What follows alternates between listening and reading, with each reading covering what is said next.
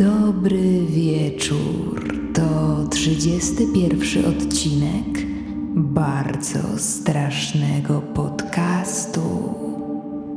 Dzisiejszego wieczoru na nowo zapragnęłam zagłębić się w Wasze przedziwne historie. Spośród nadesłanych maili wybrałam najsmaczniejsze kąski, którymi z dziką rozkoszą podzielę się z moimi koneserami dreszczu i grozy. Nie będę przedłużać. Zapraszam do wysłuchania pierwszej historii w iście letnim charakterze.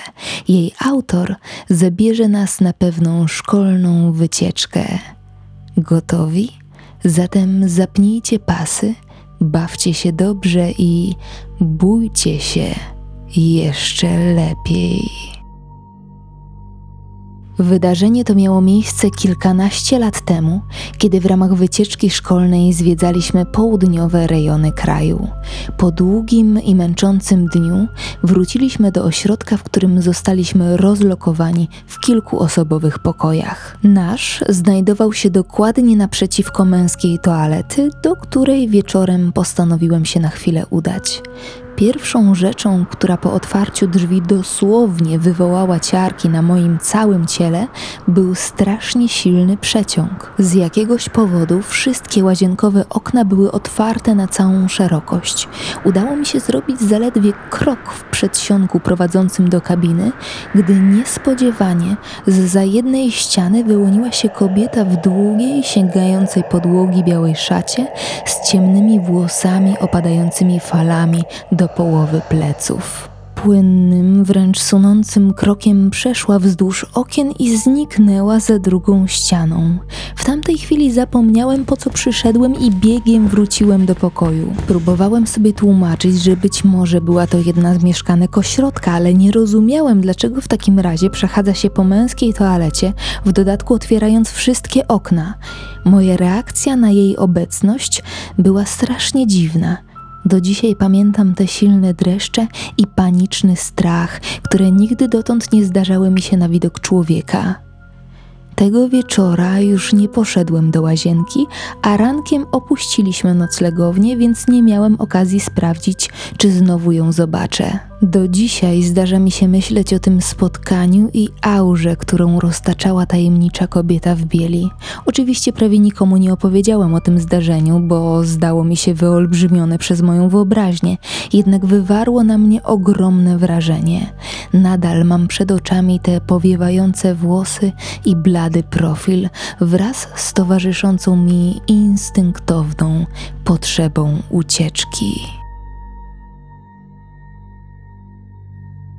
Musicie przyznać, że nikt z nas nie chciałby doświadczyć takiego spotkania.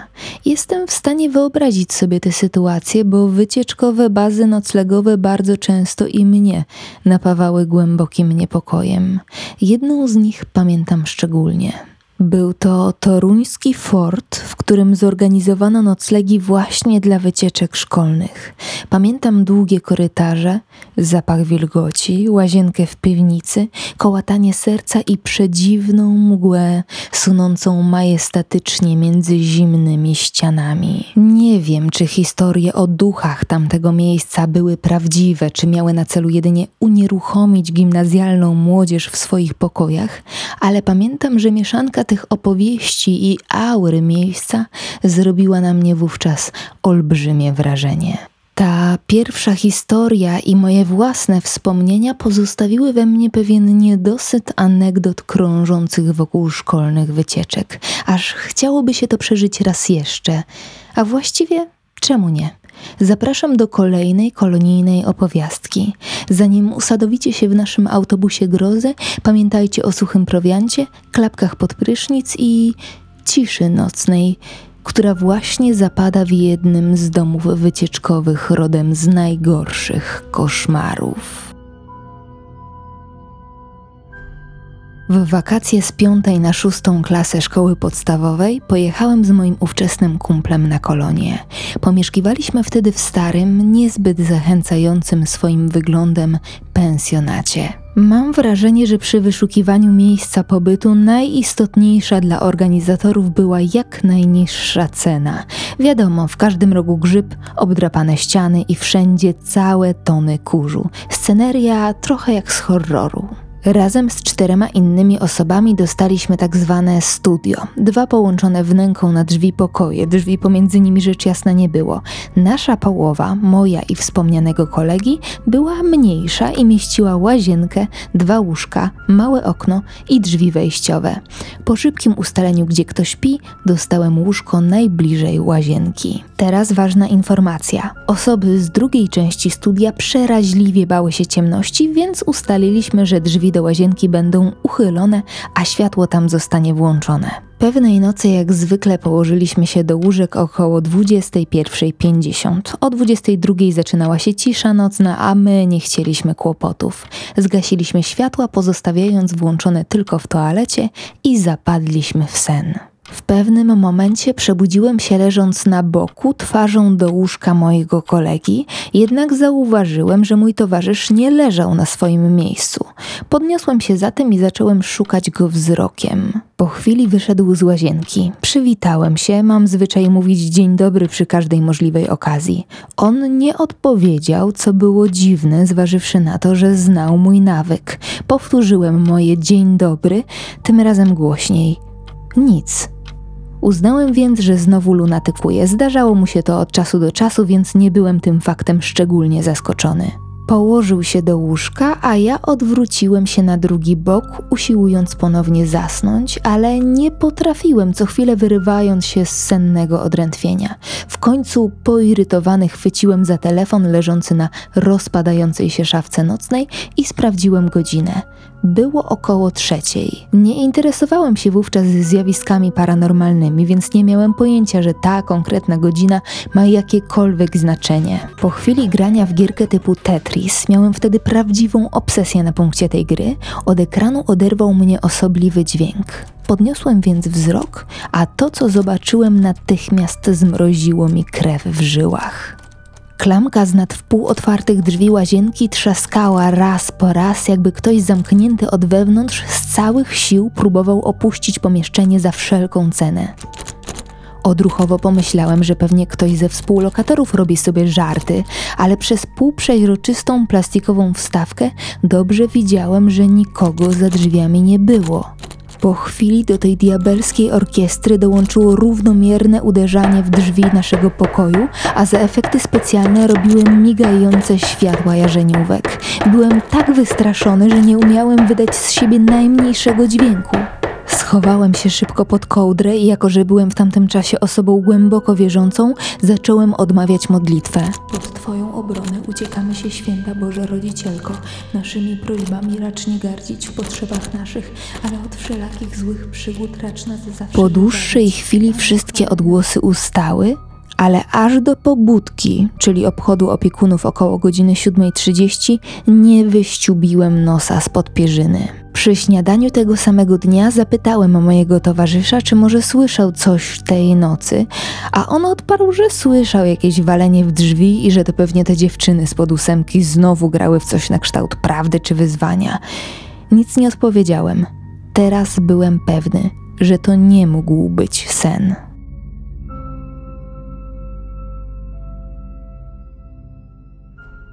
I znowu Dom wycieczkowy.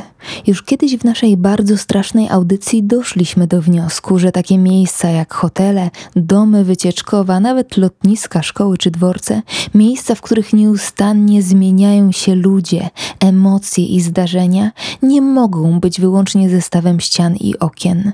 W tych murach musi tętnić energia przeszłości, którą niektórzy z nas czują bardzo dobrze, momentami zbyt dobrze. Jednak najczęstszym motywem waszych listów jest rodzinny krąg. To właśnie tam świat żywych i zmarłych przenika się w odwiecznym tańcu, a nasi przodkowie czasem wracają do życia nie tylko w opowieściach wygłaszanych podczas rodzinnych spotkań. Moja pierwsza historia wydarzyła się około 10 lat temu podczas świąt Bożego Narodzenia, a dokładniej w Wigilię. Miałam wtedy około 12 lat. Tamtym czasie zawsze jeździliśmy do mojej babci, mamy mojej mamy.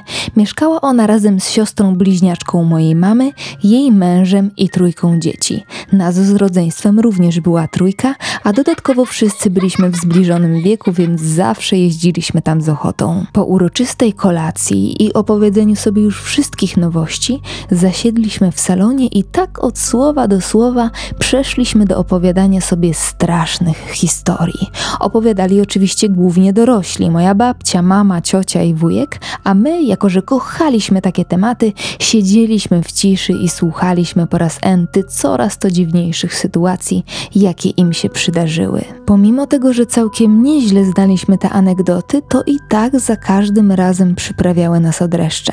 Ponieważ było nas dosyć dużo, ja z moją kuzynką ulokowałyśmy się na dywanie, siedząc tyłem do drzwi.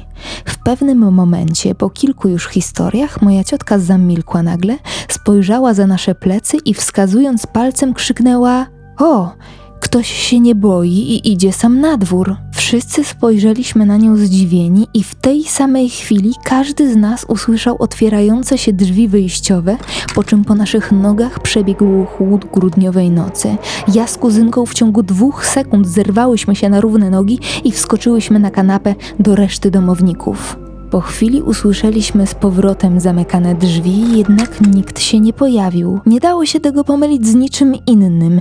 Nikt też nie mógł wchodzić wtedy do domu, ponieważ wszyscy byliśmy w jednym pokoju. Kiedy zapytaliśmy moją ciotkę o co chodziło z tym, ktoś się nie boi i idzie sam na dwór, powiedziała, że opowiadając historię za naszymi plecami niedaleko drzwi, dostrzegła małą, przygarbioną postać, która wychodziła z pokoju i w pierwszym odruchu pomyślała, że to jej młodszy syn Krystian, który miał wtedy 7 lat i był chudy, więc w takiej pozycji wyglądał bardzo podobnie. Ten jednak w tamtym momencie siedział tuż obok na kanapie. Powiedziała, że postać zniknęła za winklem i wtedy otworzyły się drzwi, które właśnie wszyscy słyszeliśmy. Dodam, że tego samego dnia, kilka godzin wcześniej, miała miejsce inna sytuacja, która przydarzyła się mojej mamie. W domu, w którym przebywaliśmy, remontowane było w tym czasie poddasze. Przed remontem całe życie wzbraniał się mój nieżyjący już dziadek. Niestety nie zdążyłam go poznać, ponieważ zginął, kiedy moja mama z ciocią były nastolatkami. Wiem tylko, że z niewiadomych powodów bardzo nie chciał tego poddasza wykańczać. Tak więc, wracając, moja mama w ferworze przygotowań do kolacji wigilijnej urwała się dosłownie na 5 minut na papierosa do przedpokoju, kiedy nagle usłyszała uderzenia młotkiem tuż nad swoją głową na wspomnianym wcześniej poddaszu. Zdziwiła się, że wujek nawet w wigilię nie odpuszcza sobie pracy, ale wiedziała, że chciał skończyć go jak najszybciej, więc machnęła na to ręką. Po powrocie do domu wspomniała o tym siostrze. Ta jednak spojrzała na nią ze zdziwieniem i powiedziała, że Roberta od godziny nie ma w domu, a pozostali domownicy są w pokoju. Nie wiem, co to było. Czy mój dziadek przyszedł się przywitać, czy może wyrazić swoje niezadowolenie niechcianym remontem. Druga historia miała miejsce trzy lata temu w mojej rodzinnej miejscowości. Pochodzę ze wsi, jednak od kilku już lat mieszkam w większym mieście, a do domu wpadam tak często, jak tylko mogę. Kiedy już uda mi się wyrwać z miasta, zawsze wybieram się na łono przyrody, żeby uciec od codziennego zgiełku. To był właśnie taki weekend. Padłam do domu i kiedy już posiedziałam z domownikami, czym prędzej wskoczyłam na rower i wybrałam się do pobliskiego lasku, który znajduje się na końcu mojej ulicy, około 15 minut rowerem od mojego domu. Po dotarciu na miejsce postanowiłam zostawić rower przy drzewie i urządzić sobie spacer.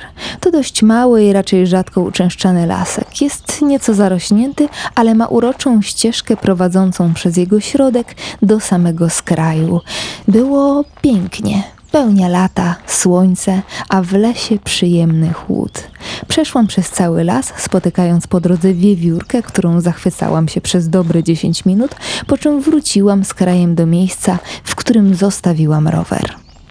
Kiedy już po niego sięgałam, postanowiłam wrócić do miejsca spotkanej wcześniej wiewiórki, licząc na to, że zdołam zrobić jej kilka zdjęć dla mojego młodszego brata.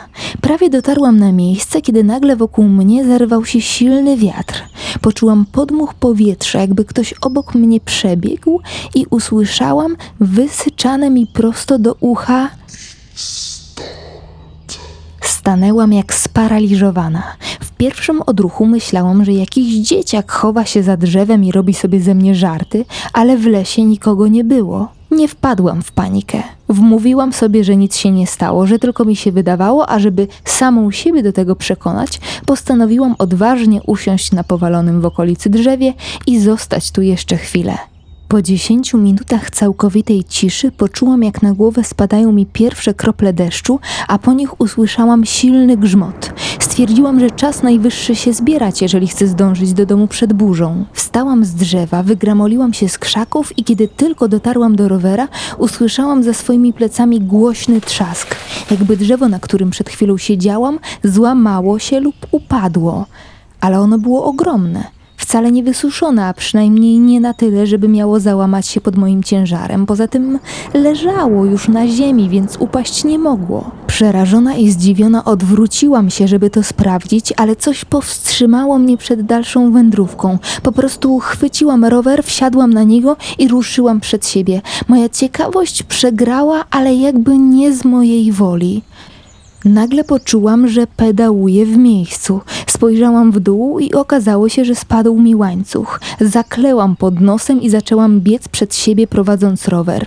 Zatrzymałam się dopiero na ulicy. Tam szybko naprawiłam łańcuch i popędziłam w stronę domu. Uspokoiłam się dopiero na miejscu i wtedy też zaczęłam układać sobie w głowie, co się właściwie wydarzyło. A może jakieś drzewo faktycznie spadło? Może niewiele brakowało, a spadłoby na mnie? A może to było coś kompletnie innego? Mam wrażenie, że coś lub ktoś próbował wygonić mnie z tego lasu.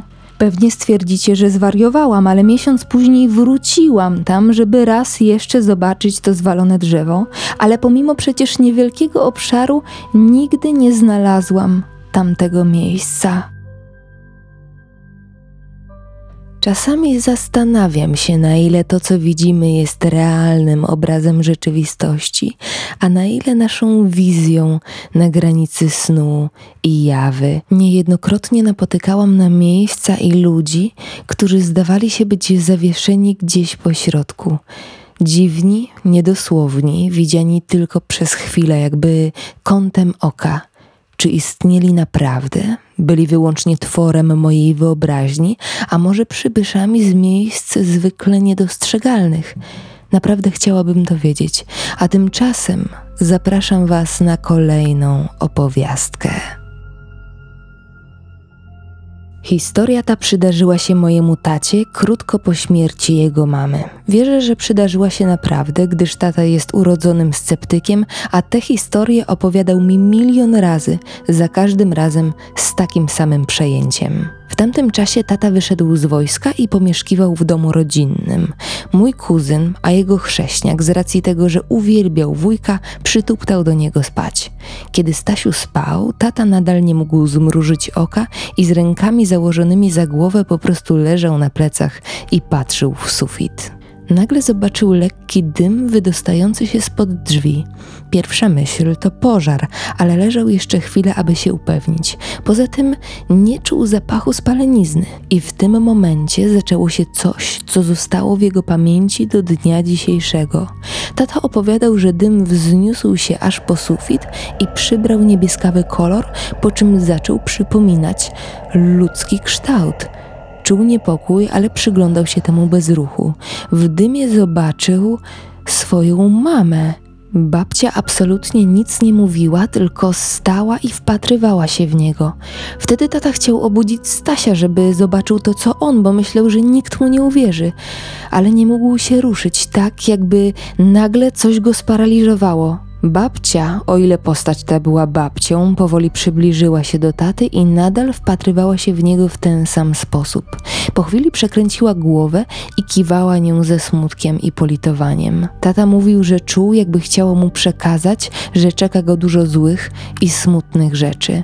Jakby babci było go ogromnie żal, na sam koniec postać przybliżyła się do taty i wyciągnęła palec wskazujący, przytykając go tacie do czoła, jakby chciała wyczyścić mu to wydarzenie z pamięci, po czym po prostu rozmyła się w powietrzu. Nawet ja, opowiadając tę historię, czuję dreszcze. Wierzę, że miała miejsce naprawdę, gdyż tata do tej pory bardzo emocjonalnie ją przeżywa, a od tamtego wydarzenia minęło już dobre 30 lat. Ta opowieść zdaje się być opisem paraliżu sennego, co wcale nie ujmuje jej dramatyzmu i pewnego symbolicznego wymiaru. Jest jak żywcem wyrwana z horroru początku XX wieku, trochę w niej czarno-białej grozy, pewnej teatralności, która urzeka mnie w sposób szczególny. Kiedy słyszę podobne anegdoty, zawsze zastanawiam się, jak w rzeczywistości będzie wyglądał nasz kontakt z bliskimi po śmierci i czy w ogóle będzie możliwy. Wiele przykładów świadczy o tym, że po tej drugiej stronie nasza świadomość nie znika, że wciąż chcemy troszczyć się o naszych bliskich, dawać im wskazówki i pomagać w trudnych sytuacjach. A jak jest naprawdę? Cóż, przekonamy się wszyscy, bez wyjątku. Tymczasem zapraszam Was do leśnej gęstwiny na ostatnią historię dzisiejszego wieczoru.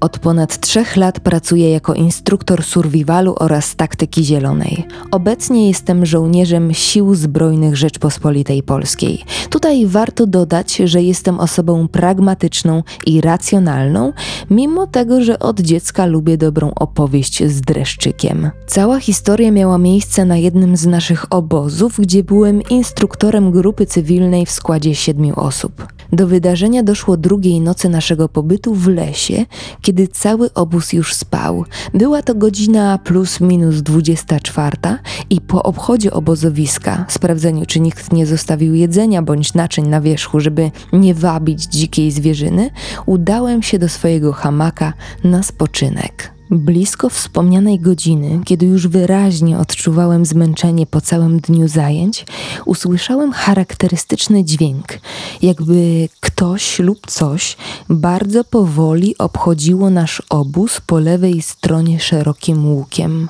Ruch był bardzo nierównomierny. Jeden stanowczy krok, potem kilka drobniejszych i szybszych przemieszczeń. Jako osoba bardzo dobrze znająca zachowanie zwierząt, szybko wykreśliłem jeża czy lisa z listy podejrzanych. Tym bardziej, że z charakteru tych ruchów nieznany gość był przynajmniej wielkości człowieka, co też wykluczało jelenia bądź sarnę. Te zwierzęta unikają ludzi i starają się nie zbliżać do obozów.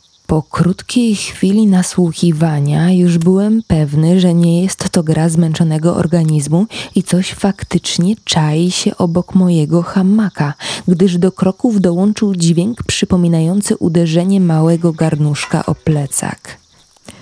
Noc była bardzo cicha i bezwietrzna. Mogłem to łatwo stwierdzić przez zachowanie plandeki, którą maskuje swoje miejsce spania, więc nic nie mogło poruszać się w lekkim podmuchu wiatru. Jak już wspomniałem, nieproszony gość poruszał się szerokim łukiem dookoła obozu z mojej lewej i w pewnym momencie dźwięk był tak dobrze słyszalny, że oceniłem odległość do kilku metrów. Kiedy coś zbliżało się do wysokości mojej głowy, już nie mogłem dłużej ignorować tego wydarzenia i przygotowałem broń szkoleniową, ogłaszając, że jestem świadom obecności intruza i że jestem uzbrojony. Ten ktoś znowu zrobił kilka kroków, tym razem bardzo delikatnych. W tej chwili zacząłem szarpać się z moskitierą, żeby jak najszybciej wydobyć się z hamaka. Kiedy wyskoczyłem spod plandeki, szybko odpaliłem szperacz, latarkę wojskową, w trybie strobo i celując z broni przed przed sobą przeskanowałem okolice kilka razy. Nasz obóz znajdował się w otoczeniu średniej wysokości krzaków jeżyny oraz paproci, więc jedyną szansą dla kogoś o wielkości człowieka było położenie się na płasko przy samej ziemi. Jeżeli byłaby to zwierzyna, to ze stuprocentowym prawdopodobieństwem próbowałaby uciec. ale nie zobaczyłem niczego. Wszyscy rekruci spali i nikt nie czuwał przy ognisku czy czaił się po krzakach, wracając z improwizowanego WC. Do tej pory nie wiem, kto postanowił odwiedzić nasz obóz tej nocy. Ta okolica słynie ze sporej ilości okopów powojennych oraz obronnych bunkrów. Musicie przyznać, że ta ostatnia opowieść pasowałaby idealnie do scenariusza filmu w stylu Blair Witch Project. Widzę to oczyma wyobraźni. Ciemność z pojedynczymi elementami wyłanianymi przez światło latarki, rozedrgany kadr i przyspieszony oddech naszego bohatera gdzieś po drugiej stronie kamery, a w oddali kroki to szybsze to spokojniejsze, ale wciąż niebezpiecznie zbliżające się do obiektywu. To ostatnia historia, którą przygotowałam na dzisiejszy wieczór. Mam nadzieję, że bawiliście się i baliście się równie dobrze. Jeżeli ktoś z Was w trakcie tego odcinka zapragnął opowiedzieć swoją historię, zapraszam do nadesłania jej pod adres bardzo brzydki podcast małpa.gmail.com. A tymczasem żegnam się z Wami. Śpijcie spokojnie. Karaluchy pod poduchy.